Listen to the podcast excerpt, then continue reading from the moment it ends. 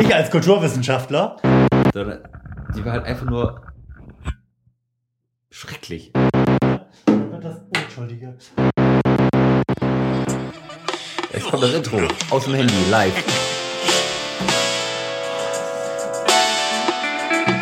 Vielleicht schneide ich das dann auch da rein.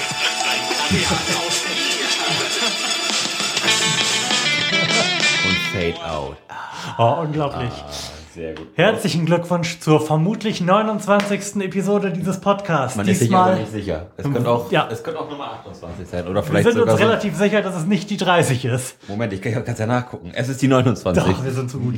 ähm, wie man vielleicht, aber hoffentlich nicht so sehr hört, unter erschwerten Bedingungen. Denn ähm, wir senden diesmal nicht aus dem wohlbekannten, perfekt eingerichteten, immer funktionierenden Studio, sondern ich sitze bei Lars zu Hause. Ja. Lars, schön, dass ich da bin. Ja. Ganz herzzerreißend schön.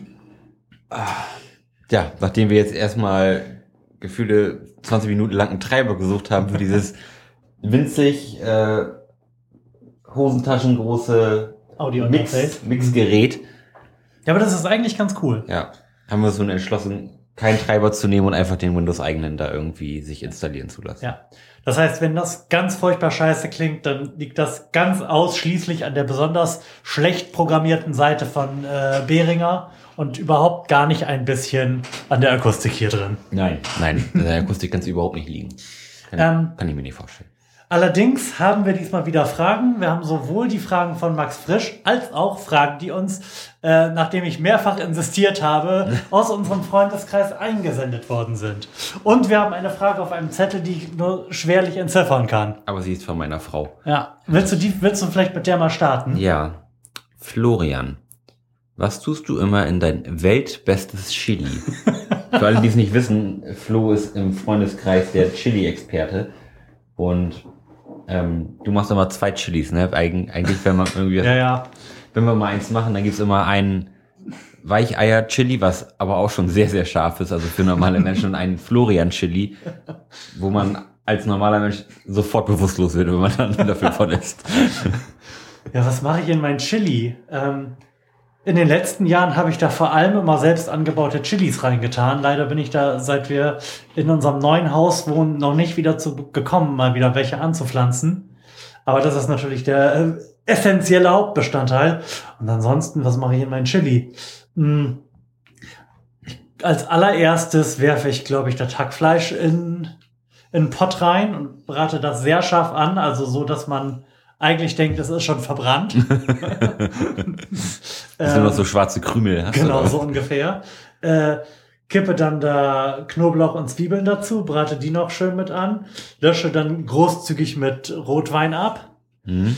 äh, warte, bis der verkocht ist, schmeiße die Chilis dann dazu, kippe da haufenweise Tomaten Aber drauf. wie, wie viel Chilis denn?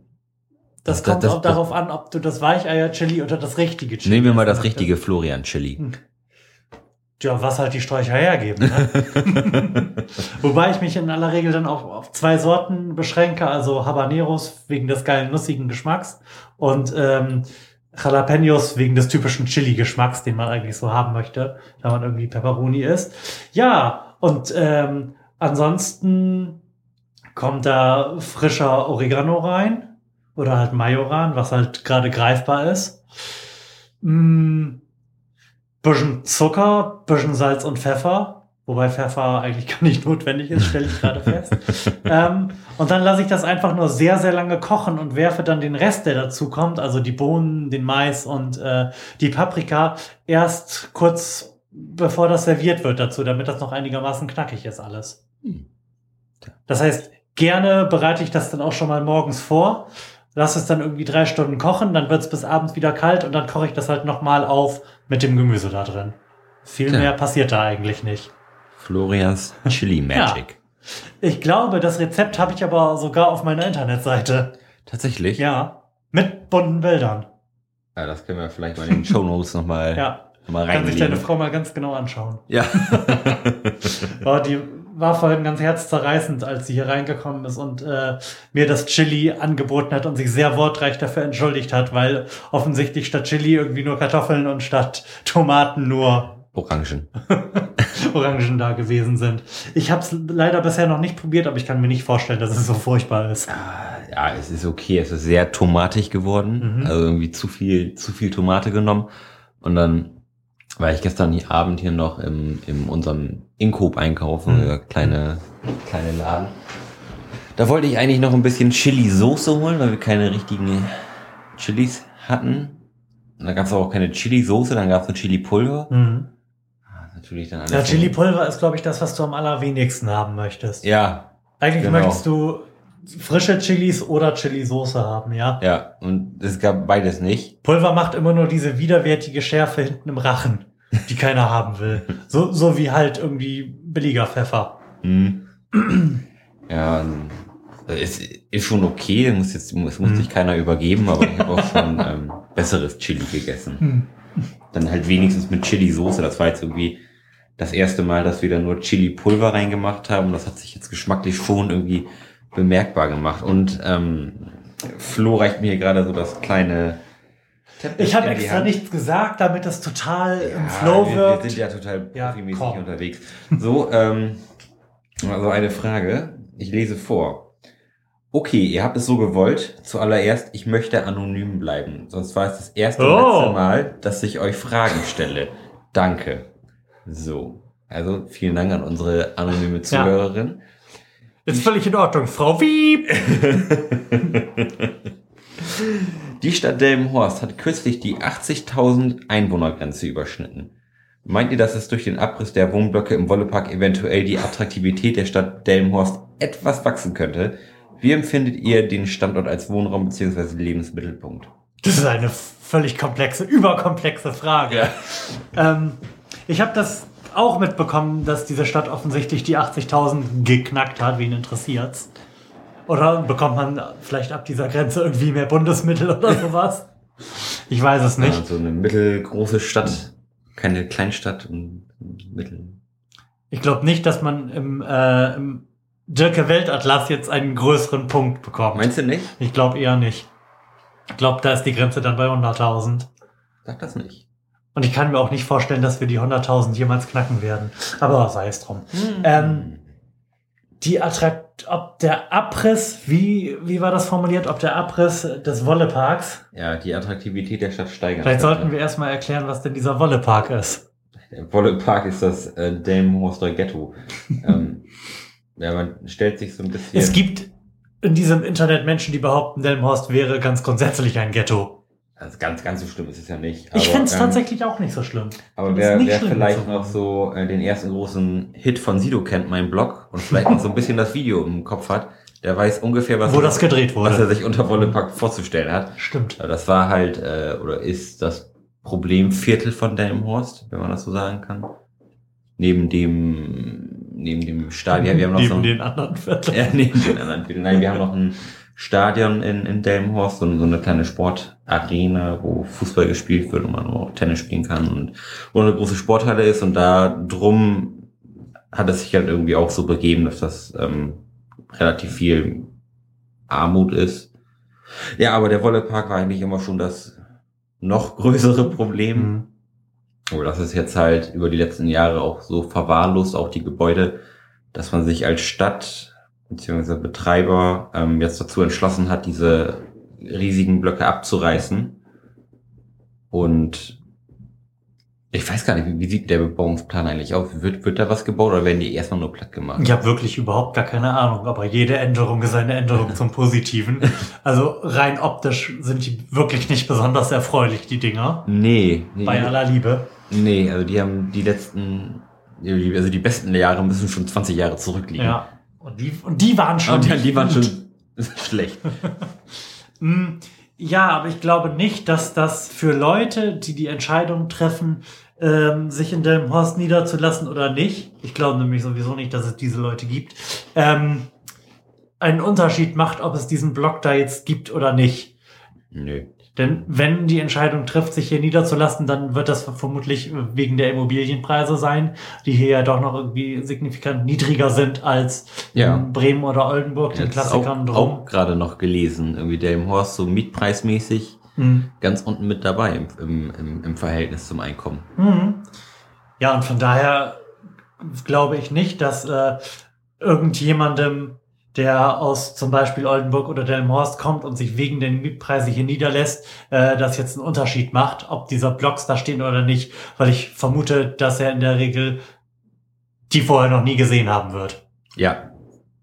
Nee, und ähm, was man ja auch mal Delmhorst zugutehalten muss, den Wollepark, das ist ja so ein ehemaliges Fabrikgelände, so Mhm. jeder, der vielleicht irgendwie schon mal über die Industriali Industrialisierung in der Schule gesprochen hat, der hat vielleicht schon mal was von der Nordwolle gehört. Das ist ja so um 1900, meine ich, der größte Wollelieferant gewesen, der den es so in der Welt gab. Ich glaube, die hat 25 Prozent des Weltbedarfs gedeckt, meine ich.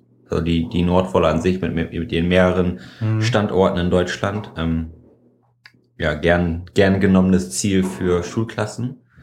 Und in den letzten Jahren, okay, seit, seit, seit den 60ern, meine ich, ist die Nordwolle. In den letzten Jahren, seit den 60ern. Seit, seit den 60ern ist die Nordwolle meines Wissens nach zu. Da wird nichts mehr produziert, sondern ist nur noch als Museum. da. Museum da, genau. Und jetzt aber speziell in den letzten Jahren wurde, wurde viel dafür getan, dass die Nordwolle wieder attraktiver wird. Da wurden ähm, ganz viele Mehrfamilienhäuser gebaut. Also wenn man da jetzt mal durchgeht, das sieht eigentlich echt ganz nett aus. Mhm. Also zu, zumindest schon mal drei Viertel der Nordwolle. Und, und der restliche Viertel ist halt diese, diese Blocksiedlung, wo Mhm. diese, wie viel sind das, vier, fünf schrecklichen Blocks stehen, die jetzt aber abgerissen werden. Mhm. Ohnehin. Wo, wo aber auch sowieso eigentlich niemand mehr wohnt. Ja. Also da, da sind noch so, so ein paar versprengte ja, Besetzer drinne, die da teilweise irgendwie noch ein bisschen ihren Kram an die Wand taggen und da irgendwie drin pennen, aber so, ich glaube, Mieter hat, haben diese Gebäude schon lange nicht mehr. Mhm. Also zumindest die, die jetzt abgerissen Es sieht werden. zumindest nicht so aus Nein. von außen. Ja, aber grundsätzlich gefällt's mir hier eigentlich. Ich halte das ja immer hoch, dass Delmenhorst echt nicht so eine hässliche Stadt ist, Nö. ähm, wie es den Eindruck macht, wenn man sich so anschaut, äh, was das Internet so über diese Stadt verbreitet. Nö, also ich finde auch Delmhorst ist eigentlich eine ganz schöne Stadt. Ich weiß auch nicht, woher dieser dramatisch miese Ruf kommt. Ich glaube, das rührt irgendwie nur noch aus, aus den 80ern, als diese Verbrechensstatistik so unfassbar hoch war. So, und den Ruf ist Delmhorst ja irgendwie nie wieder losgeworden. Aber so generell finde ich, hat Delmhorst eigentlich schon, ist abgesehen von der Lage zwischen Bremen und Oldenburg, eigentlich schon was zu bieten. So hat einen schönen Stadtpark, so die Graft. Mhm. So viele, viele ruhige Siedlungen, wo man auch, auch mit, mit Familien wohnen kann, wo man nicht, wo man sein Kind auch mal rauslassen kann und nicht direkt Angst haben muss, oh Gott, das wird gleich überfahren. Mhm. So wie es, wie es in den Großstädten halt ist. Und das ist schon ein Pluspunkt. Viel, viele Schulen haben wir auch. Mhm. Man ist nah am Land. Man kann auch mal in die, in die Natur gehen, ohne sich jetzt irgendwie entweder auf dem Fahrrad einen Wolf treten zu müssen oder mit Mhm. dem Auto unendlich lang zu fahren. Von daher. Ja, das wollte ich gerade eigentlich auch sagen. Ich habe jetzt, glaube ich, an vier oder fünf verschiedenen Orten in dieser Stadt gelebt, die auch relativ weit auseinander gelegen sind, also weit im Maßstab einer kleinen Stadt halt. Und äh, von jedem dieser Orte aus konnte ich bequem zu Fuß und ich gehe ja relativ, Spielplatz, relativ viel spazieren, ähm, einen, einen Park erreichen oder einfach irgendwie Natur, wo man nett spazieren gehen kann. Ja. Das ist auf jeden Fall so. Und das haben, glaube ich, recht wenig Städte so zu bieten. Also das ist schon, finde ich, ein Alleinstellungsmerkmal von Delmenhorst. Und was ich auch schön finde, dass wir eigentlich auch relativ viele Seen hier haben. Mhm. Ja, zumindest so im Umkreis. So im, im, im Umkreis plus minus zehn Kilometer hat man hier Ja. mit Sicherheit fünf, sechs. fünf, sechs Seen. Ja, Wo man, wo, also wo man die man mit dem Fahrrad erreichen, egal aus äh, welchem Punkt dieser Stadt man kommen kann und dann einfach mal baden gehen kann. ja, Ja. legal. Auch. Auch. Ja. Ich glaube, die illegalen, da gibt's ja, gibt's ja noch ein, einige, Mhm. auch so, die so ein bisschen versteckt in so kleinen Wäldchen liegen. Nee, aber das ist schon, schon was, was für Delmenhorst spricht. Aber ich finde auch einer der wichtigsten Faktoren ist einfach die Lage. Also Ja. zwischen Bremen Ja. und Oldenburg. Ich meine, von, von mir zu Hause aus bin ich in maximal einer Viertelstunde am Bremer Hauptbahnhof. Mhm. So, und in Oldenburg bin ich in 20 oder 25 Minuten. Ja. Das ist, so, da ist mancher Bremer nicht schneller in Bremen am Hauptbahnhof. Ja, das stimmt. Von daher ist das schon, ist das schon ideal. Also wir mögen das hier. Ja, ja. So jetzt. Sonst wären wir ja auch nicht mehr hier. Dieser Blog wurde gesponsert von der Stadt Delmenhorst. so, wollen wir zur nächsten Frage übergehen? Es gibt da noch mehr Hat sich Fragen. richtig viel Mühe gegeben. Echt? Am Arsch. Ähm, Geil. welchen Charakter eines Films oder einer Serie hasst ihr am meisten und warum gerade diesen? Oh, Wo baut sich Hass? Wesley Crusher wäre zu einfach. Mm, Ich guck, ich guck echt so wenig Fernsehen. Charakter hasse ich? Gar nicht so einfach. Jetzt überlege ich gerade die ganze Zeit, wo einem so richtig so die Galle hochkommt. Also völlig grundsätzlich finde ich in Filmen und meistens auch in Serien schwangere Frauen unerträglich und Kinder sind meistens nicht besser. In aller, Re- in aller Regel sind die einfach nur überflüssig und schreien. Ja, Es gibt, es gibt tatsächlich zwei, äh, zwei schwangere Frauen, auch, also die im Laufe der Serie schwanger wurden, die mich unfassbar aufgeregt haben. Das war zum einen war, war das ähm, Laurie aus The Walking Dead, Mhm. die Frau vom, Ja. vom Protagonisten, die sich wirklich auch grundsätzlich einfach viel zu dämlich angestellt hat und immer nur genörgelt hat. Und Die dämlich anstellen ist, glaube ich, sowieso das Stichwort schlechthin. Ich glaube, ähm, gut geschriebene Charaktere, die aber so geschrieben sind, dass man sie eigentlich hassen soll, rufen bei mir keinen Hass hervor, sondern eher so, weiß nicht, Faszination. Guckt man sich halt gerne an. Während halt schlecht geschriebene Charaktere, die sich einfach nur in der Situation dumm verhalten, halt bei mir dazu führen, dass ich da echt keinen Bock mehr drauf hab.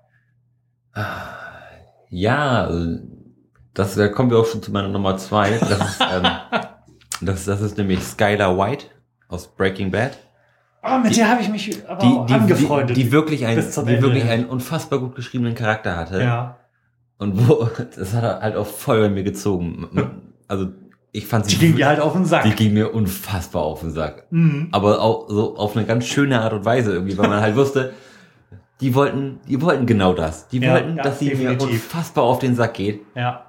Und das fand ich so geil, dass sie das so geschafft haben, ohne dass sie halt einfach nur nervig war, sondern sie war halt einfach nur schrecklich. Also sch- schrecklich auch auf eine positive Art und Weise. Mhm. Das ist, das ist meine Number One. Äh, Die, Okay. die habe ich echt gefressen, beziehungsweise zum Ende hin ging's dann schon wieder. Weil da war es eigentlich schon wieder ganz geil. Aber so in, in, in der Mitte der Serie, Ja. boah, War das echt überhaupt keinen Bock gehabt. Ja.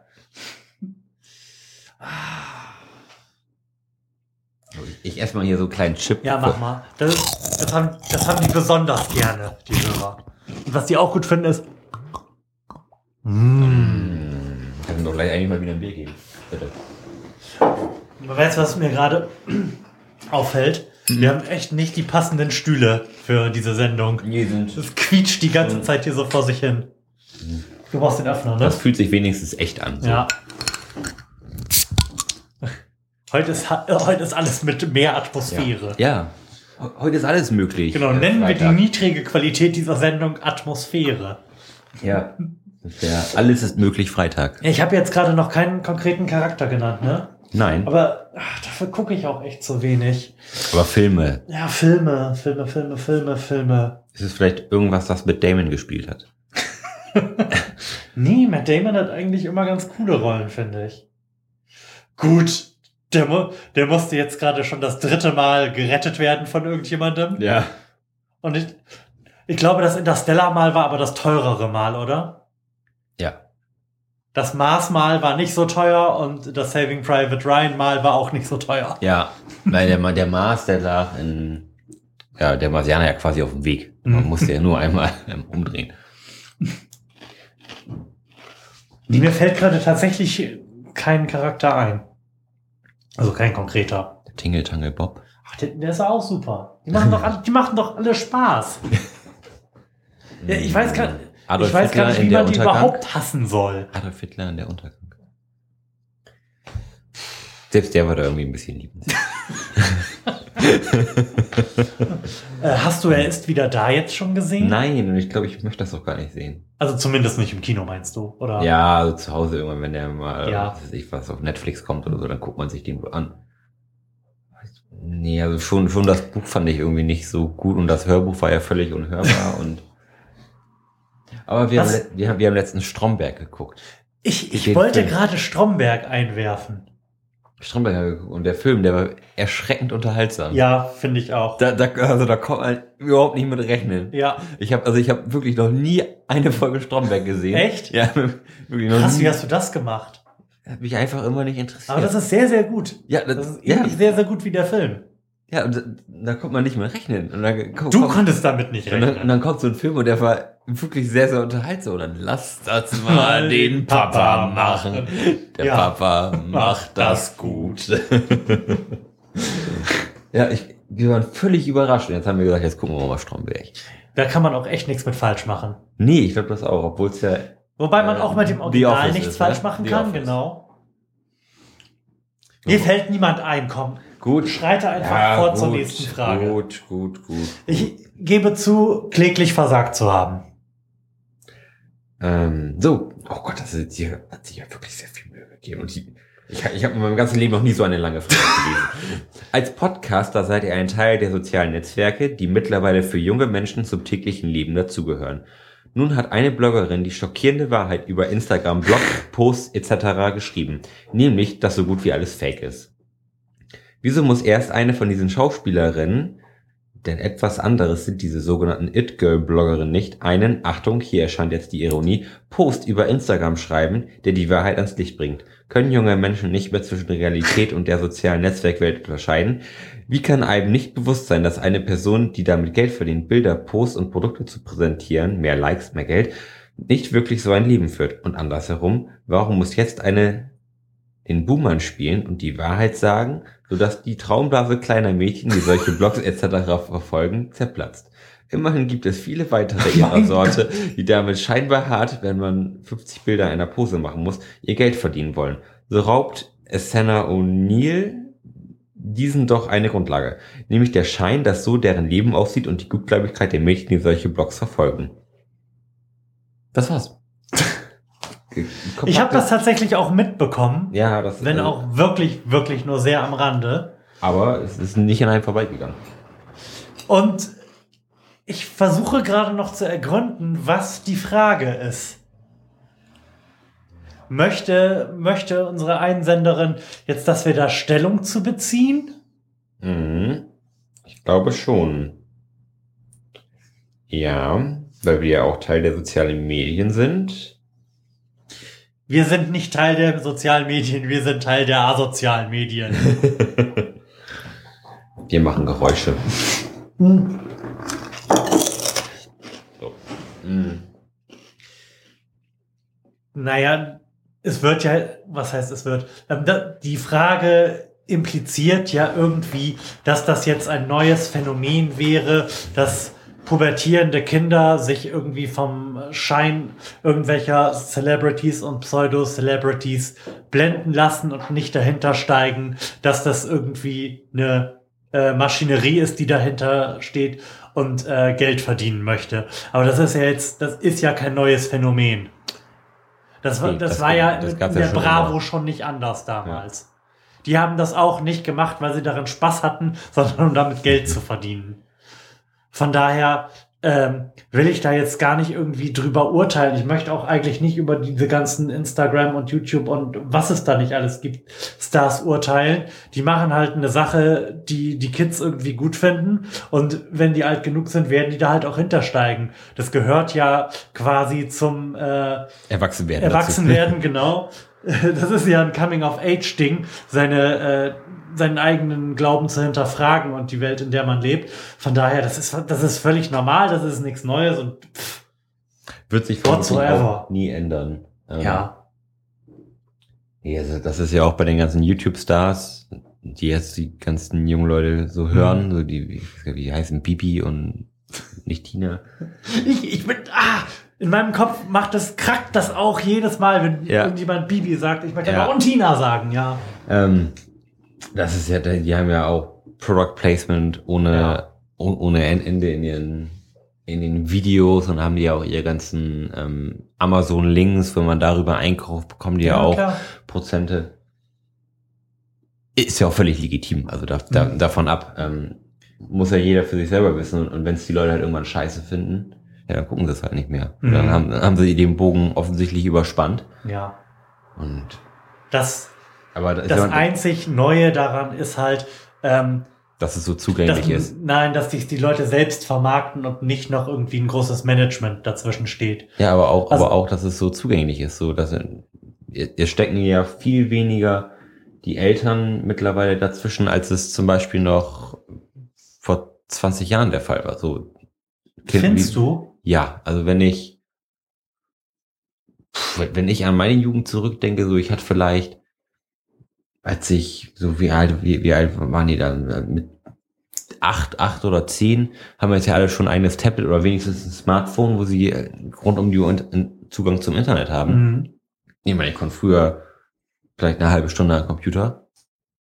Und das war's. Und jetzt können sie theoretisch immer. Und das ist schon, glaube ich, ähm, Aber das können ja alle. Das können, das ist ja kein äh, jugendexklusives Phänomen. nee, nee, nee, nee, aber äh, das ist halt Die Jugend hat halt auch, hat halt einfach nur die Möglichkeiten jetzt auch adaptiert, die alle anderen haben. Ja. Ja. Genau. Aber dadurch kann das halt weniger gefiltert werden von den Eltern, was, was da überhaupt konsumiert wird. Ob das überhaupt richtig ist oder falsch. Oder Das ist falsch. So viel ist klar. so. Und Gott, also das, das bleiben wir dabei. Es, es wird sich nie ändern. ja. Und es gibt immer eine neue Iteration dieser Aber ich Genera glaube. Generationsgeschichten Mhm. irgendwie. Ja, ich versuche gerade noch irgendwie für mich klar zu kriegen, ähm, ob die, was du gesagt hast, jetzt tatsächlich, ich glaube, das wolltest du damit irgendwie ausdrücken, ähm, weniger kontrolliert von ihren Eltern sind Mhm. und möglicherweise weiter weg oder nicht. Und versucht bei mir jetzt äh, zu überlegen, wie es damals gewesen ist, ob meine Eltern Kontrolle über meinen Medienkonsum hatten, als ich 12, 13 war. Mhm. Und als ich 12, 13 war, das möchte ich anmerken, hatten wir noch keine, also wir hatten schon Internet, aber ich hatte keinen Zugang zu diesem Internet. Ja. Und es gab auch nicht so viel Interessantes für 12, 13-Jährige in diesem Internet zu dem Zeitpunkt. Ja, das muss ja irgendwann so? Mitte der 90er?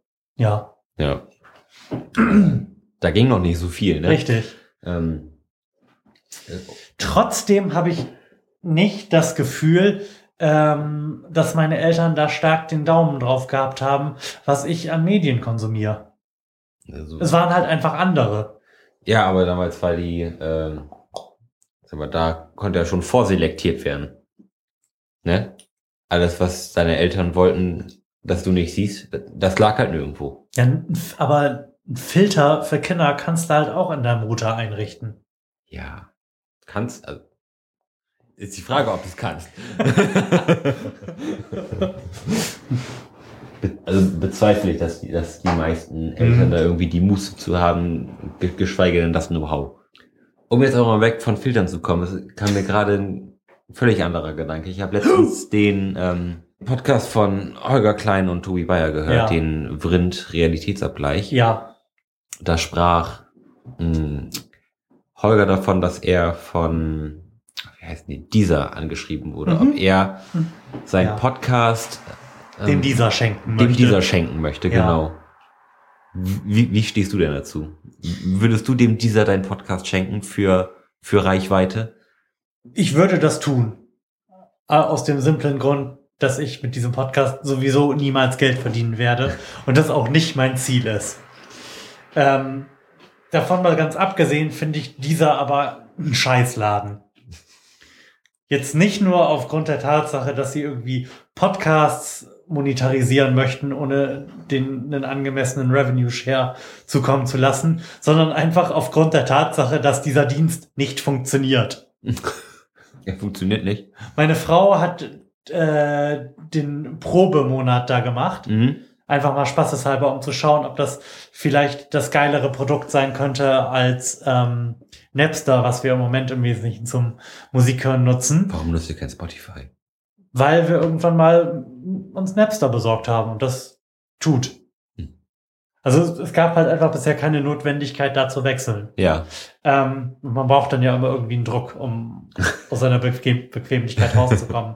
Allerdings, ähm, ja, du kannst bei dieser auch äh, allen möglichen Scheiß finden und das meiste gibt es tatsächlich auch, was du hören möchtest. Aber was halt wirklich überhaupt gar nicht funktioniert, ist ähm, neue Sachen zu entdecken, indem du irgendetwas äh, dir raussuchst, was du hören möchtest und dann in diesen Stream reingehst, der dir dann Mhm. weitere Sachen vorschlägt. Das funktioniert überhaupt nicht. Wir haben mal versucht, weil Natascha auf der Suche nach Musik zum deutscher Musik zum Singen gewesen ist, Ja. nach Songs, die wir noch nicht kannten, da, dieser dazu zu bewegen, uns deutsche Lieder auszuspucken.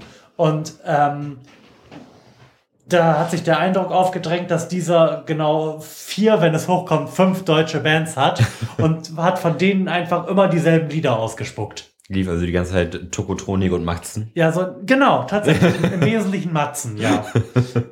Und äh, in jeder anderen Hinsicht, in der wir das probiert haben, mit den Reinhard 80ern May. oder sonst irgendwas, hat das überhaupt nicht funktioniert. Also wirklich gar nicht. Hm, Ja. Wir uns zufriedenstellen. Aber es sind ja auch Franzosen. Oh, hätte ich das gewusst, dann bekommen Sie meinen Podcast natürlich nicht. Der Franzose benötigt meinen Podcast nicht, nein. Nee, der hat das überhaupt nicht nötig, ne? Ja, würdest du denn unseren Podcast Teaser schenken? Ja. Also, würde ich machen. Also sch- schon alleine für, für die Reichweite. Mhm. Also so, die Möglichkeit, diese Reichweite zu haben, ist ja schon, Mhm. ist, ist ja schon mal was. Ähm, ob man das dann, ob man dann dafür ewig bleibt, ist die andere Frage. Oder ob dieser dann irgendwann mal zum Entschluss kommt, okay, wir haben jetzt irgendwie so und so lange das Angebot der Podcaster genutzt, ohne da irgendwas an Revenue auszuzahlen. Mhm. Jetzt ähm, habt ihr die Möglichkeit, keine Ahnung, am Ende eures Podcasts Werbung einzublenden und da mitzuverdienen oder Mhm. was weiß ich was. Oh, ob ich am Ende dieses Podcasts Werbung einblenden würde, weiß ich nicht. Dafür finde ich Werbung zu scheiße. Grundsätzlich. Aber am Ende des Podcasts ist, ist es ja okay, weil dann kann einfach der Hörer ausmachen. Ja, Dann weiß oder, er, oder da hat er wahrscheinlich sogar schon ausgemacht, aber dann bekommen wir kein Geld. das kann man ja alles sehr genau tracken heutzutage. leider ja. ja, aber das, das weiß ich nicht. Also am, am Ende des Podcasts fände fänd ich es okay. Ja. Dann, dann sagt man halt, Das okay, ist noch das Verträglichste. der Podcast ist jetzt zu Ende, aber wenn ihr uns unterstützen wollt, hört dann noch eben 20 Sekunden lang diese Werbung an und macht dann aus. Ja, So, das, äh, das fände ich eigentlich ganz fair. Genau. Aber bevor ihr euch noch 20 Sekunden Werbung anhört, Dauer, Dauerauftrag, ne? ja. Paar Euro im Monat. Ja, Oder, Dann klingt das auch beim nächsten Mal besser. oder zieht, zieht, zieht schon mal die Kopfhörer aus. Ja. Alles möglich.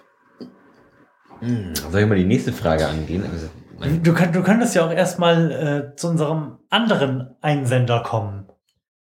Wir haben ja tatsächlich von zwei Personen E-Mails gekriegt. Ja. Worüber ich wirklich sehr, sehr beeindruckt bin und mich dafür nochmal in aller Freundlichkeit bedanken möchte. Flo stehen gerade die Tränen der Freude in den Ja. Augen. Und es, es ist, glaube ich, auch ein bisschen stolz. Ja, Ja, aber pass auf, du hast die Frage noch nicht gehört. ich musste nur, ich musste nur 20 Mal auf WhatsApp nerven. Ja. Ja. Hatte Adolf Hitler einen Führerschein? Zu früh bedankt. Oh, das, ist eine gute Frage. Nichts Genaues weiß man. Ich glaube nicht, dass Adolf Hitler einen Führerschein hatte.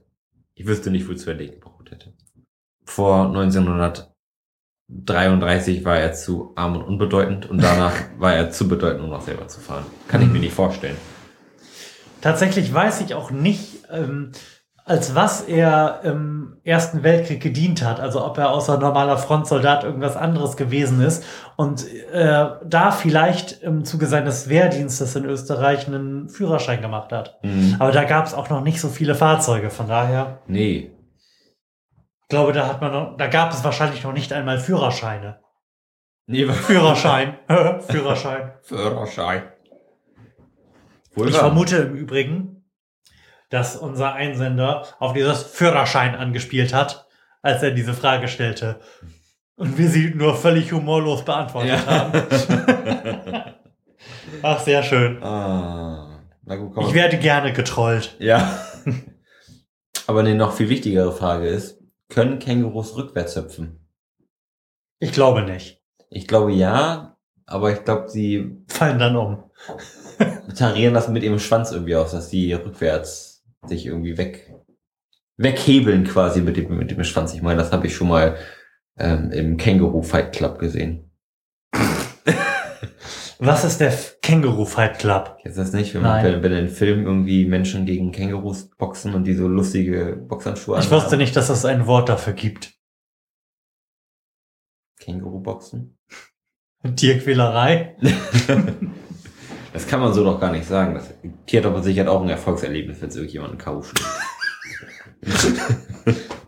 Da bin ich mir nicht so sicher. Ach, wollen wir nicht so sein. Wir könnten, wir könnten auf YouTube schauen, ob wir bei Kangaroo Jumping Backwards was finden. Und dann können- wir mal wieder unsere Geräusche. Genau, Gäste. Also wir werden, wir werden diese Frage gleich absolut angemessen mit anekdotischer Empirie aus dem Internet beantworten. So. Ich möchte vorwegnehmen, das sieht ganz gut aus. Känguru Jumping Backwards. Also bisher sehe ich da nur vorwärts hüpfende Kängurus. Oh. Kängurus können definitiv rückwärts hüpfen. Moment. Aber das Video könnte auch andersrum abgespielt sein. ich denke, es ist andersrum Wir, abgespielt. wir müssen das noch verifizieren. Ja. Und schauen uns dazu ein Video mit dem Titel Kangaroos Can't Jump Backwards an. Ein Video wohlgemerkt, in dem kein Känguru vorkommt. Aber eine Mandarine. Und Toilettenpapier. Und ein Kühlschrank. Und Obama. Man wird es niemals wissen. Manche Geheimnisse sollten für immer ungelöst bleiben. So, jetzt gucken wir noch mal kurz einen kleinen Känguru-Boxing-Fight an. In der Hoffnung, dass da ein Känguru rückwärts hüpft. Sich mit seinem Schwanz abstößt. Ja, das sieht ziemlich ungelenk aus, wenn die sich. Ja. Es sieht so ein bisschen so aus wie, ähm, wenn man so alte animierte Serien geguckt hat, wenn, wenn, sich so zwei Waschlappen prügeln und beide so den Kopf übermäßig nach hinten werfen, um nicht sich gegenseitig ins Ja. Gesicht zu hauen, die nur noch gegenseitig ihre Hände treffen. Also gefallen tut mir das jetzt nicht, obwohl es in Zeitlupe gefilmt ist. Und das will schon was heißen. Oh ja, aber man, man sieht das Bauchloch von der Kängurumama. Ja, toll. Also Kängurus können anscheinend nicht rückwärts hüpfen. Wir behaupten das Gegenteil von eben. Alles Opfer. Evolutionär gesehen. Oh, noch eine, noch eine ganz wichtige Frage. Und was ist eure Meinung zur Hölle? Exo oder Endotherm? Oh, das wurde doch mal geklärt, oder? Müsste doch eigentlich Endotherm sein, oder? Wurde das nicht im Zug dieses Ich werde nur mit dir ausgehen, wenn die Hölle zufriert Memes geklärt? Möglich. Das, die, diese Fragestellung hat doch irgendjemand eskaliert. Und ich bin mir sehr sicher, dass im Zuge der Klärung dieser Frage innerhalb dieses Memes auftaucht, ob die Hölle endotherm oder exotherm ist. Ich warte einfach mal ab, ne? Dann sehe ich da auch so eine lange Pause, die kann ich dann einfach rausschneiden. Ja.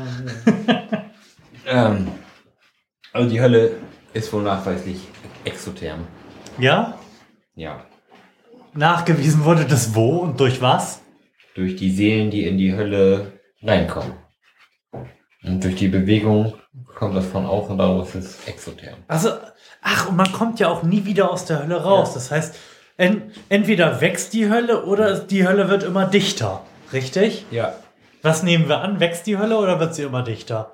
Ich immer dichter werden wäre ja die unerfreulichere Variante für Seelen, die in die Hölle kommen, oder? Ja, aber ich glaube, sie wird dichter. Kann man nicht vorstellen, dass sie wächst. Nee. Obwohl, Nee. das wird nicht zur Hölle passen. Wenn sie jeder Seele da jetzt. Du Seele hast jetzt stimmt Anspruch eigentlich. auf ein Quadratmeter. Ich mir. Ein Quadratmeter Seele. Ich glaube, die müssen sich alle schön quetschen in der Hölle. Ah, das glaube ich auch. Und es wird nicht besser. Es wird nicht besser. Nächste Frage, komm, hau rein. Nächste Frage. Es hat sich gleich schon wieder ausgefragt. Echt? Ich glaube schon. Jetzt ist dein Tablet hier ausgekommen. Was ich tun? Ähm, und die wichtigste Frage, Oh, schrub er, wenn in Dakota ein Zug mit 50 Meilen losfährt und im 827 Meilen entfernten Hoboken ein Zug mit 80 Meilen losfährt, warum ist Milch dann weiß? Hm, hat das was mit dem Calcium zu tun? Oder mit dem Luftwiderstand der Züge? warum ist, stimmt, was ist das, was Milch weiß macht? Ich glaube, so viel Kalzium, dann, dann müsste das ja im Wesentlichen aus Kalzium bestehen. Und das kann ich mir eigentlich nicht vorstellen. Hm. Ich weiß nicht, was der Stoff ist, der Milch weiß macht. Allerdings ähm, lese ich ja auch in regelmäßigen Abständen von einigen Jahren immer wieder nach, warum der Himmel blau ist. Und ich kann mir das nicht merken. Das, aber es gibt tatsächlich so Sachen, die man sich immer wieder durchliest, ne? Ja. Weil weil man sie vergisst. Und das sind so einfache Sachen. Ja. Ich, ich werde mal drüber nachdenken. Ich habe mal irgendwann, Vielleicht fällt es mir gleich ein. ich habe mal irgendwann nachgelesen, warum ähm, Dinge halt Farben haben, warum wir überhaupt, ähm, also den physikalischen Prozess dahinter, dass wir Dinge in unterschiedlichen Farben wahrnehmen. Mhm. Gut, man kann sich ja denken, das sind halt, sind halt unterschiedliche Moleküle, aber warum erscheint uns ein, ein Molekül in einer bestimmten Farbe, dann anderes in einer anderen Farbe? Dann kommst du halt darauf, aha, unterschiedlich viele Elektronen in unterschiedlichen Energieanregungszuständen und das Licht kann dann halt, ähm, je nachdem, auf was es für ein Teilchen trifft, dann nur mit einer bestimmten Energie gestreut werden und dadurch nur ein entsprechendes Spektrum aufweisen. Bla, aber ich weiß trotzdem immer noch nicht, warum der Himmel blau ist. Beziehungsweise ich weiß es wieder nicht. Ich kann es mir nämlich nicht merken. Noch eine ganz interessante Frage finde ich eigentlich auch. Woher wissen wir eigentlich, dass wir alle dieselben Farben sehen? Wissen wir nicht und sehen wir vermutlich auch nicht. Vielleicht sieht mein Rot so aus wie dein Blau. Möglich. Absolut. Und das ist niemals aufzuklären. Ja. Total abgefahren. ja. ja. Konstruktivismus. Vielleicht sind wir Menschen Welt auch, entsteht in unserem Kopf. ja, vielleicht sind wir auch blau. Wie Papa Schlumpf. Oder die Blue Man Group. Ja. Das ist eine Welt, in der ich nicht leben möchte. In der wir wie die Schlümpfe oder die Blue Man Group aussehen. Ach, Schlümpfe wäre doch ganz gut. Die Schlümpfe sind ein bisschen lustig, aber das war's auch Aber schon. die wäre doch noch in Ordnung. Das stimmt. Apropos, die Welt war noch in Ordnung. Ich war ja wieder im Internet, ne? Hm. Und es war wieder wirklich sehr unerfreulich. Ach, warst du wieder im Freital? Nein, nein, nein, nein, nein. Ich möchte, ich möchte diesmal gar nicht primär über die doofen Nazis ranten. Denn mein Glauben an die Menschheit wurde durch etwas anderes erschüttert in dieser Woche. Also durch die Nazis natürlich auch, das war auch schlimm. Ähm, allerdings äh, blubberte auf Twitter ein Video an mir vorbei, ähm, auf dem ähm, eine Gruppe Fahrradfahrer, also eine Critical Mass war in irgendeiner Stadt. Hm? Äh, zur Erklärung, Critical Mass ist halt eine Bewegung von Radfahrern, die halt ähm, das Gesetz so ausnutzen, ähm, dass sie halt als Gruppe von, von, Radfahrern auftreten und als solche halt auch das Recht haben, auf der Straße zu fahren und auch ähm, Kreuzungen zu blockieren und ähm, die anderen Verkehrsteilnehmer zum Warten zu zwingen, bis die gesamte Gruppe darüber ist. Und es ist halt ähm, eine Protestform dafür, die sich dafür einsetzt, dass halt die Städte fahrradfreundlicher gemacht werden. So, und es blubberte dieses Video an mir vorbei, auf dem ein ganz offensichtlich genervter Fa äh, Autofahrer erstmal eine Weile hinter so ein paar Fahrradfahr äh, Fahrrad Fahrradfahrrädern, Fahrradfahrern herfährt, hupt und dann da einfach durchfährt und Leute umnietet. So, und das ist nicht das Unerfreuliche daran. Das ist selbstverständlich nicht besonders hübsch. Das Unerfreuliche daran sind die Kommentare unter diesem Video. In, in dem Leute halt ernsthaft die Position einnehmen, dass die Fahrradfahrer da nicht hingehört hätten und der alles Recht der Welt hätte, die umzufahren. Oh Gott, oh Gott, oh Gott. Und zwar ganz unabhängig davon, dass das schlicht und ergreifend nicht stimmt und nicht der Gesetzeslage entspricht, verstehe ich halt eine Welt nicht, in der es akzeptabel ist, Einfach Menschen zu. Mordversuche an Menschen zu begehen, weil die irgendwo nicht hingehören in der Meinung von irgendjemandem. Das ist so weit weg von allem, was irgendwie Menschlichkeit definiert, dass ich mich echt ernsthaft frage, Leute, was stimmt nicht mit euch? Und das waren jetzt echt nicht wenige darunter. Geil war auch, ja, die wollen ja provozieren, dann müssen sie auch mit sowas rechnen. Ja, bitter. Ganz Das bitter. ist wirklich unglaublich. Oh ich, ich weiß nicht, ob es daran liegt, dass ich durch diese Nazi-Problematik gerade so dramatisch ein bisschen sensibilisiert sensibel bin, bin. für alles. Aber ich habe im Moment wirklich das Gefühl, ja, irgendwie, weiß nicht, N Jahre Zivilisation finden ein jähes Ende. Ja. Aber kommt Weihnachten, dann drücken wir uns alle wieder. Also, ich weiß überhaupt nicht, was ich dazu sagen soll. Ja, da, da, so, da sollte einem auch eigentlich nichts mehr zu einfallen. Also ist ja irgendwie so weit davon entfernt, in irgendeiner Art und Weise Akzeptabel zu sein. erklärbar zu sein, was da irgendwie passiert ist. Oder sind Fahrradfahrer vor mir, die wollen mich provozieren. Die, die töte ich jetzt. Du versuche jetzt einfach Ja. umzubringen. Ja, und vor allem, was bringt die Leute dazu, das dann darunter zu schreiben?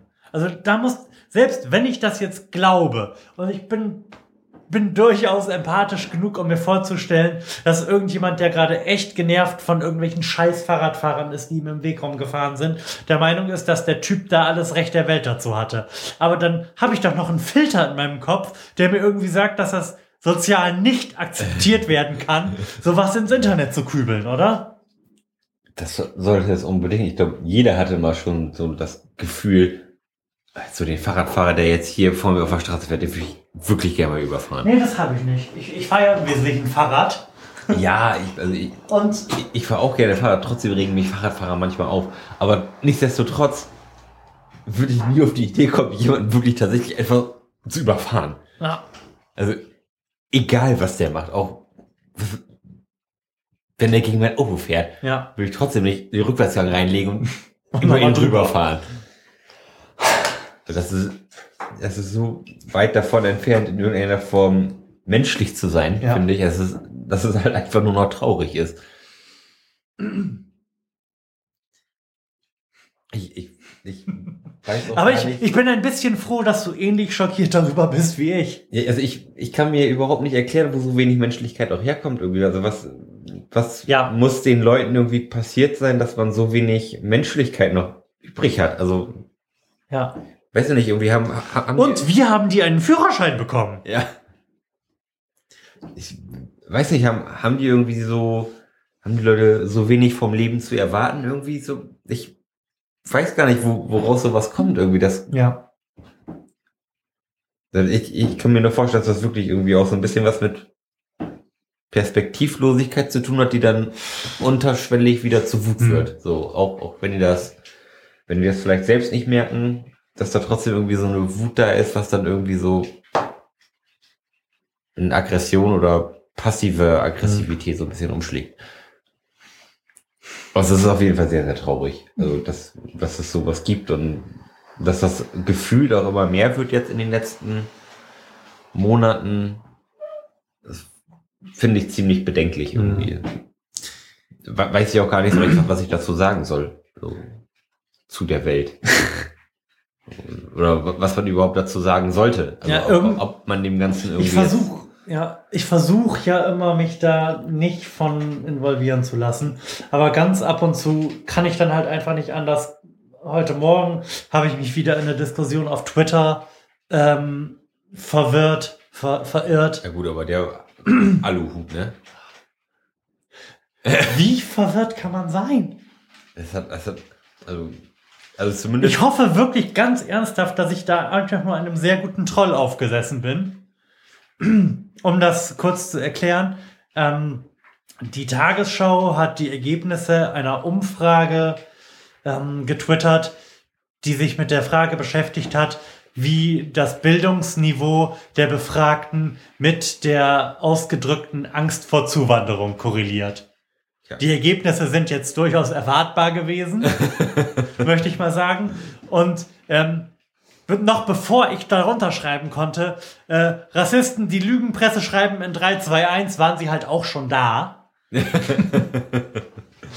Und ich habe dann halt am Anfang echt nur angemerkt, ähm, ob derjenige auch Lügenpresse geschrieben hätte, wenn das Ergebnis denn andersrum ausgesehen hätte. Und dann ging das halt los, dass ich mit vollkommen wirren jede Art von Grammatik oder Sinn ähm, zu verm äh, vermissen lassenden Kommentaren bombardiert wurde, die halt am Ende darauf hinausliefen, dass Rassismus eine Erfindung des Militärs wäre, um die weiße Rasse zu vernichten.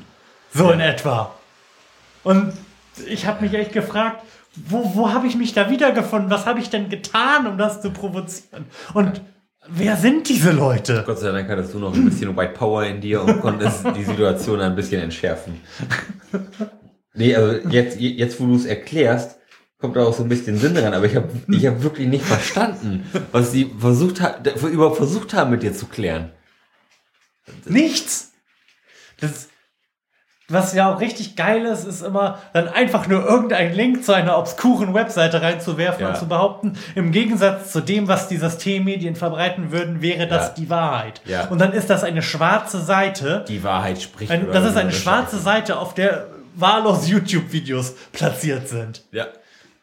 Und da habe ich auch nur drunter geschrieben, ja, das bestätigt äh, die Ergebnisse der Umfrage, die Rechten sind sogar zu blöd für Webdesign. Und das in Zeiten von WordPress, echt. Und, und ähm, das ist eine Frage, die ich mir auch ernsthaft gestellt habe, die Woche über, weil ich nämlich auch so den einen oder anderen Podcast natürlich gehört habe, der sich mit der Flüchtlingsproblematik befasst. Und ähm, sagen wir es mal so, Leute, die Podcasts machen, scheinen da tendenziell unserer Meinung zu sein. Und ich hätte wirklich, wirklich gerne mal jemanden gehört, der in ein Mikrofon spricht, so wie Nicht wir das jetzt Meinung tun und ist. nicht dieser Meinung ist. Und ich weiß aber überhaupt nicht, wie ich, wie ich das finden soll. Du kannst jetzt nicht nach Nazi-Podcasts suchen. und du kannst wahrscheinlich auch nicht nach, oder du kannst, ich weiß es, ich habe es probiert, auch nicht nach rechten Podcasts suchen oder Podcasts von irgendwelchen ähm, völkischen Nationalisten. Das gibt's halt einfach nicht. Also ich weiß zumindest nicht, wie ich das finden soll. Und ich frage mich tatsächlich, ob es das nicht gibt. Das kann ich mir gut Ob die dazu einfach nicht in der Lage sind und ach, ob äh, die Weltzugewandtheit, die, die wir dadurch, dass wir in Mikrofone sprechen und das korreliert ganz stark mit der Internet Fähigkeit, einen Podcast zu erstellen. Nee, das, äh, die Fähigkeit, einen Podcast äh, zu- zu erstellen und einen erstellen zu wollen, also mit der Welt in Kontakt zu treten, ähm, mit einer gewissen Offenheit gegenüber der Welt und dem Fremden korreliert. Also sollte irgendjemandem von euch da draußen äh, Jetzt die rechte Hand hochschnellen. der, ein rechter Podcast bekannt sein, ich bin da sofort dabei. Ich habe da mega Bock drauf, mir das zu geben. Ja. Also ich, Das wäre mal spannend. ich würde das auch gerne mal hören, wenn da wirklich Leute unter sich sprechen, Ja. was, was so deren Argumente, ja, was deren Argumente sind oder wie überhaupt deren, deren Gedankenverlauf irgendwie Ja, ja, genau das, Wie ja. das eine zum anderen kommt und Ja. Wie sehr das eigentlich falsch ist. Genau, wir, wir möchten eigentlich nur unser einfach gestricktes Lügenpresse-Weltbild bestätigt bekommen. Ja. Aber es, es würde mich jetzt sehr wundern, wenn, wenn sie durch irgendeine Form von Schlüssigkeit zu diesem Ergebnis kommen würden. Oh Mann. Ja. Das ist, das ist wirklich sehr, sehr traurig, was jetzt in so in den letzten Monaten passiert ist. Peggy, der. Ja, allein schon, was, was, Freital, was wieder in der letzten Woche passiert ist. Das ist alles so, so komplett absurd. Oder haben wir vor zwei Wochen gesendet? Vor zwei Wochen haben wir gesehen. Ah, okay. Das Und dann- wirklich Dinge, die möchte, die möchte ich eigentlich gar nicht mehr lesen. Also das, das zieht mich einfach nur noch so runter. Mhm. Dann, ähm, dann muss ich aber äh, ganz kurz noch eine äh, unfassbar dringende Leseempfehlung aussprechen. Mhm. Ähm, grundsätzlich sollte man die Kolumne von Thomas Fischer in der Zeit lesen. Mhm. Der ist irgendwie Richter am, am Bundesschlag mich totgericht. Ja, aber nicht verfassungsgerecht, ne? Nein, nein, das nicht. Ähm, ich glaube, der ist auch, der ist auch nicht Deutscher, sondern Österreicher. Das sind die Besten von uns. Äh, Das sind die besseren Deutschen. Ähm, und die Kolumne ist grundsätzlich lesenswert, aber er hat sich jetzt halt auch angefangen mit der Flüchtlingskrise zu beschäftigen. Und ähm, ich werde das in die Shownotes werfen. Bereits der Einstieg zu seiner letzten Kolumne dazu ist sehr, sehr lesenswert. Er befasst sich nämlich ähm, mit der Aussage dieser ganzen Bekloppten, ja, wir können die ja nicht alle aufnehmen. Und ähm, das. Flüchtlingswerk, das Flüchtlingswerk der Vereinten Nationen schätzt die Zahl der flüchtenden Menschen auf dieser Welt momentan auf 60 Millionen. Wenn Deutschland, ein Land von 80 Millionen, 60 Millionen Menschen integrieren würde, hätten wir etwa die Bevölkerungsdichte von Japan. Wir könnten die alle aufnehmen. Das wäre gar kein Problem. Das führt uns also straight zu der Frage, wollen wir die alle aufnehmen? Und wie viele wollen wir aufnehmen? Ja. Wohl wahr. Fand ich wirklich sehr, sehr hübsch. Also ist sehr, sehr lesenswert. Sollte man sich mal angeschaut haben. Ja. Ja, also die, die Flüchtlingszahlen, über die man spricht jetzt, das ist ja eigentlich wirklich nicht die Rede wert. Also Mhm. natürlich ist das mit Aufwand verbunden Ja. und mit Geld, aber das ist ja nichts, was man, was man nicht besorgen könnte. Ähm, ich habe da eine, ich würde nicht sagen Theorie, aber irgendwie hängt mir ein Gedanke dazu nach, den ich entwickelt habe, ähm, der sich ungefähr so anhört. Bevor das jetzt passiert ist, war Deutschland ja quasi ein Land in Abwicklung. Wir, wir haben uns damit abgefunden, dass wir jetzt irgendwie immer weniger und immer älter werden. Ja. Darum vom, darum, nicht direkter Zusammenhang, aber ähm, unter anderem darum wird es akzeptiert, dass hier die Infrastruktur vor sich hin modert. Wir zu wenig äh, an allem pädagogischen Personal, was man sich so vorstellen kann, hat und auch an allem pflegerischen, weil die halt sowieso irgendwann wegsterben. Also es ist so mein Eindruck dass wir uns irgendwie damit abgefunden haben, äh, dass das jetzt alles eigentlich nicht mehr besser wird Meinst und wir immer weniger werden. Meinst du, man und hat sich argumentativ schon zu, auf, auf Sterben vorbereitet? also das ist der Eindruck, den ich irgendwie äh, jetzt in Kontrast zu dem Aufwand, der sich jetzt da äh, darstellt, dadurch, dass wir mehr Menschen werden, äh, irgendwie aufdrängt. Politik jetzt Palliativmedizin. So ungefähr. ja, tatsächlich.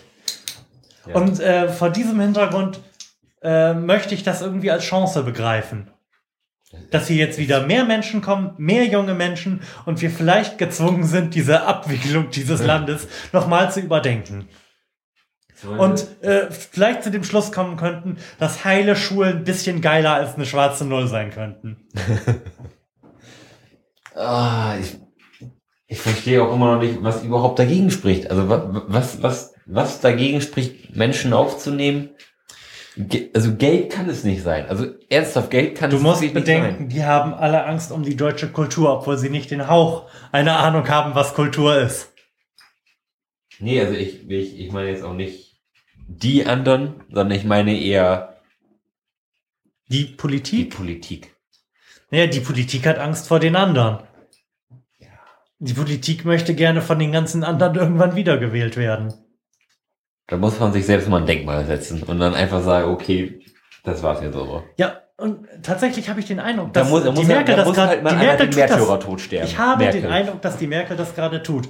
Die war jetzt lange, lange genug da. Also wenn ich die wäre, hätte ich jetzt auch schon lange keinen Bock mehr gehabt, mal ganz im Ernst. Ähm, aber ich denke, dass die sich und auch ihrer Partei nichts mehr beweisen muss und ähm, jetzt durchaus mit einem Bang gehen kann. Auch auf die Gefahr hin, nicht wiedergewählt zu werden. Ja. Was sie in meiner Gunst tatsächlich sehr, sehr massiv würde steigen lassen, wenn dem tatsächlich so wäre und sie nicht irgendwann umschwenkt und hier anfängt Zäune zu bauen.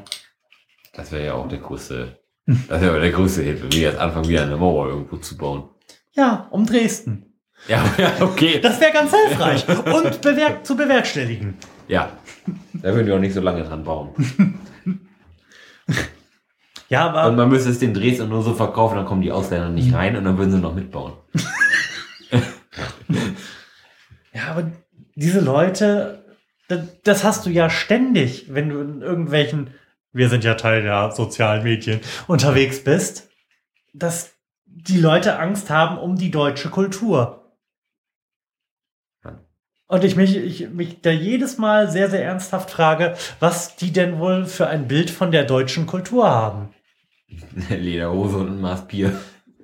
Das, ich, das glaube ich noch nicht mal. Das ist, das ist ja nicht der Osten. Und das sind, ja, und das sind, ist ja so. Und es sind auch, und die ganzen Besorgten sind halt auch nicht nur die Bayern. Nein. Nein, nein.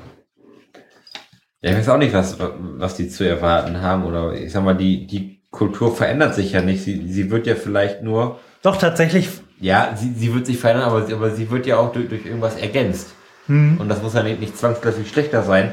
nur weil es nicht den Ursprung in, der, in, äh, in Deutschland hat. Mhm. Also, ich sag mal, wenn, Angst. wenn, wenn, die in Mhm. Deutschland wohnen, dann gehören sie auch zur deutschen Kultur. Richtig, ja, sehr schön. Sehr schön gesagt, ja. Tatsächlich ist das bei Kultur, mit Kultur verhält es sich in etwa so wie mit Daten. Angst davor zu haben, seine Kultur zu verlieren, ist etwa das gleiche wie Angst vor Raubkopien zu haben. Da geht nämlich auch nichts weg, da kommt was hinzu, wenn man irgendwas kopiert. Ja. Ist halt alles irgendwie eine, eine Und ich glaube, dass Geschichte. Ich glaube, dass wenn Sie Kultur meinen, dann meinen Sie eigentlich ähm, irgendeine Vergangenheit, von der Sie den Eindruck haben, dass es Ihnen da mal besser gegangen wäre. Ja. Die ja aber so sowieso nie wiederkommt. Richtig. Denn ähm, ich, ich als Kulturwissenschaftler, zumindest als Angehender, ähm, kann, kann sagen, dass in dem Kontext, von dem ich glaube, über den Sie, diese Leute sprechen, Kultur im Wesentlichen so die Ablagerungen von sozialem Handeln sind. Das, was halt von der Interaktion zwischen Menschen übrig bleibt. Mhm. Das, was dann auch äh, kommende Generationen quasi als Standard betrachten, was gelernt und gelehrt wird. Und das hat sich schon immer verändert. Das ist nicht statisch. Selbst wenn sich diese Leute gerne in eine Vergangenheit in den fürchterlich, wenn es 60ern und wäre. 70ern zurückdenken würden, unterscheidet sich diese Realität und die Kultur, die damals herrschte, dramatisch von der der 50er und 60er und auch von der ein paar Jahre später. Das einzig Statische an der Kultur ist der Wandel. Ja. Und wenn man sich die, den Wandel anschaut, den die deutsche Kultur-TM in den Jahren nach dem Zweiten Weltkrieg genommen hat, ist das ein Wandel hin zu mehr Offenheit. Und das wird sich halt nicht ändern. Ja, manche wollen jetzt ein bisschen wieder back to the roots, ne? Was sind denn die Roots? Die Roots zwischen 1933 und 1945. ja, also anders, kann- anders kann ich mir das nicht erklären. Also, man hat, man hat halt irgendwie Angst, dass, dass Deutschland, was man kennt, irgendwie so ganz anders wird. Aber das wird es ja permanent. Ja, eben, aber, aber das ist halt diese vorgeschobene Angst, die man da irgendwie so als, Das psychologische als Interesse- Argument instrumentalisiert, um da irgendwie zu sagen, nee, die wollen wir nicht hier haben, die bringen ja nur ihr, ihre Kultur mit hinüber Mhm. und nachher sind wir hier, was weiß ich was, ein zweites Syrien. Ja. Hm. Als, als, als Ja. Beispiel jetzt. So, den, den Gedanken, dass man sich damit irgendwie arrangieren kann und dass ja sowas vielleicht auch irgendwie sogar ein Mehrwert sein kann, das sehen die ja gar nicht. Hm. So, das, ich, und das, das finde ich halt erstaunlich, so dass sich jetzt in all diesen Jahren der Offenheit, die irgendwie so hinter uns liegen, Hm. dass sich da wieder so eine, so eine Engständigkeit entwickelt hat und, und auch so eine Angst davor, was Neues zu erleben und irgendwie so ein bisschen aus, aus dem, was man jetzt die letzten Jahre erlebt hat, ähm, ja, hinter sich zu lassen oder dass man da irgendwie auf was Neues eingehen kann. Hm. So. Ich meine, die, die letzten Jahre, die waren ja für, für uns Deutsche eigentlich recht, recht uniform, sag ich mal. So, seit, seit der deutschen Einheit waren wir nicht mehr mit großen, mit großen Problemen Mhm. ko konfrontiert. Es, es wurde ja irgendwie alles immer nur besser. So, und, und, vor, aber, aber, aber vor allem wu- wurde. Aber es wurde ja nicht für alle besser. Nie was anders.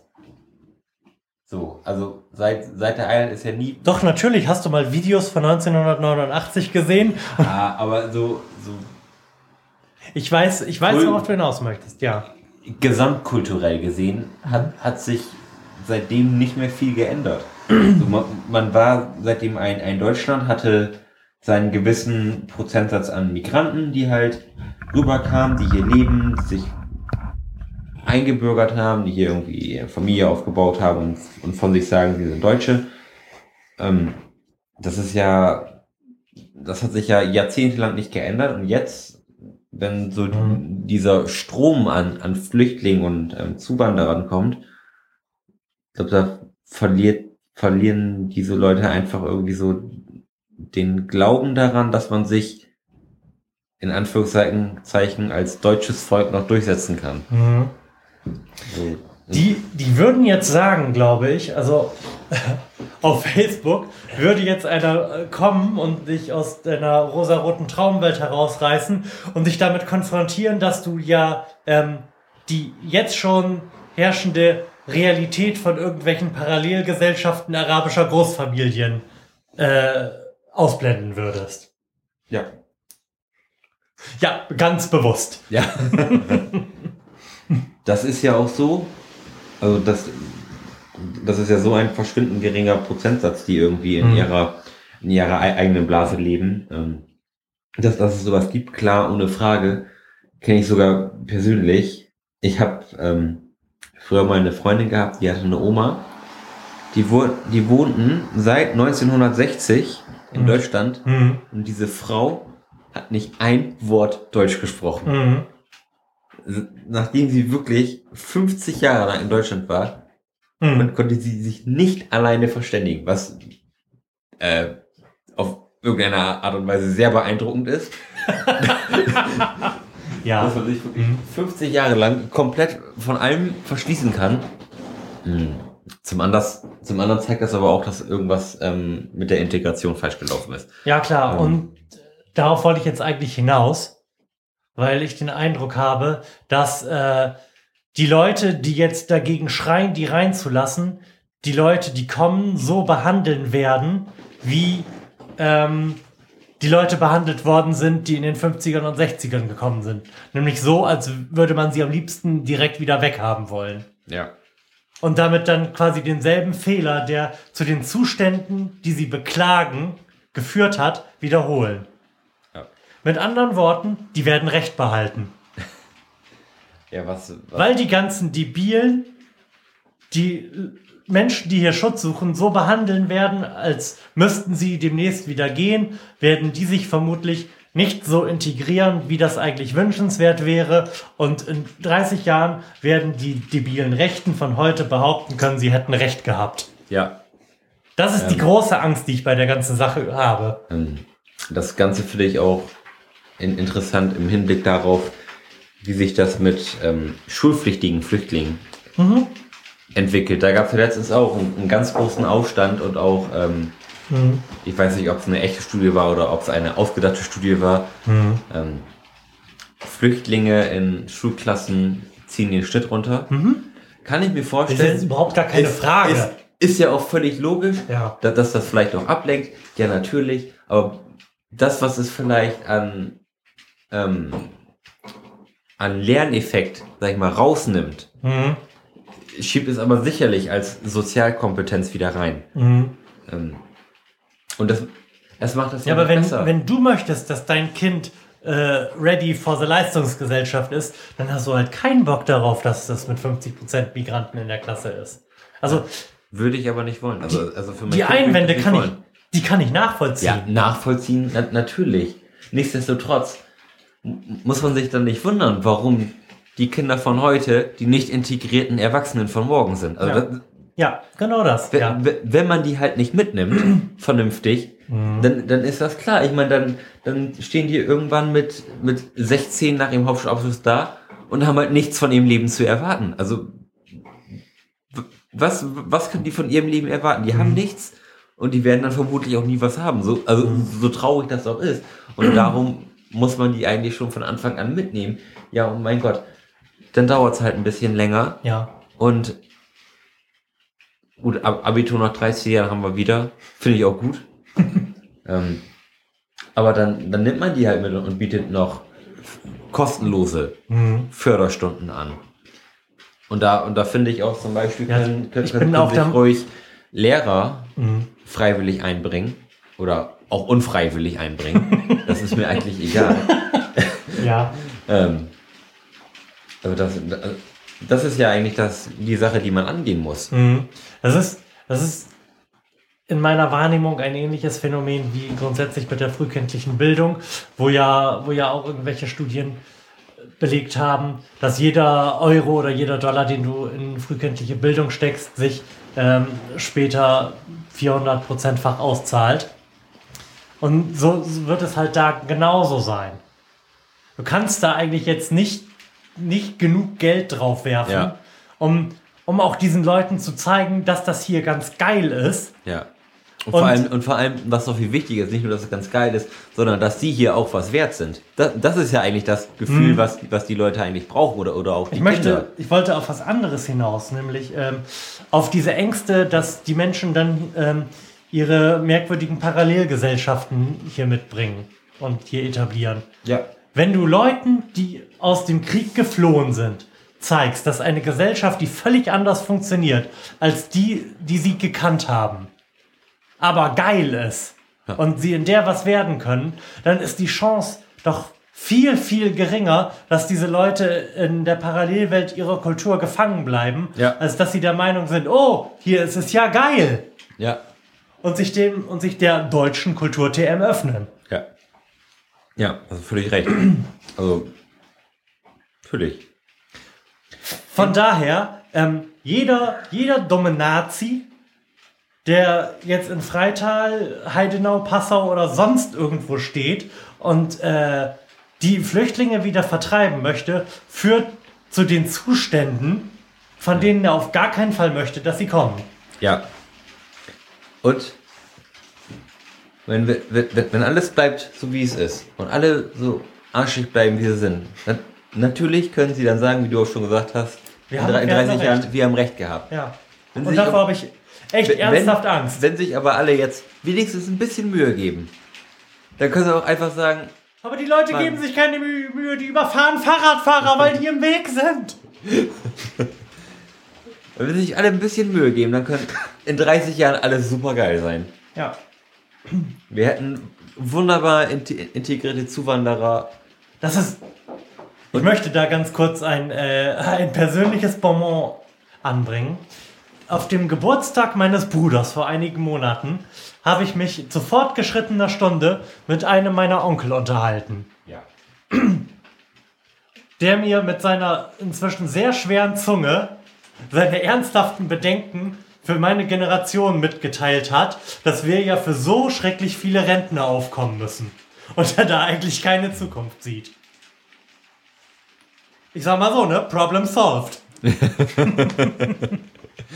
Wohl wahr. Also in einer optimalen Welt hat sich dein Problem gelöst, Holger. Ja. ja. Oder löst sich halt gerade an der Grenze zu Österreich. Wenn wir uns denn alle ein bisschen Mühe geben, wollen wir das, äh, das Wort zum Sonntag werden lassen und Ja. es an dieser Stelle Ja. so lassen? Geben wir uns alle einfach ein bisschen Mühe Genau. und dann hören wir uns vielleicht auch ganz bald schon wieder.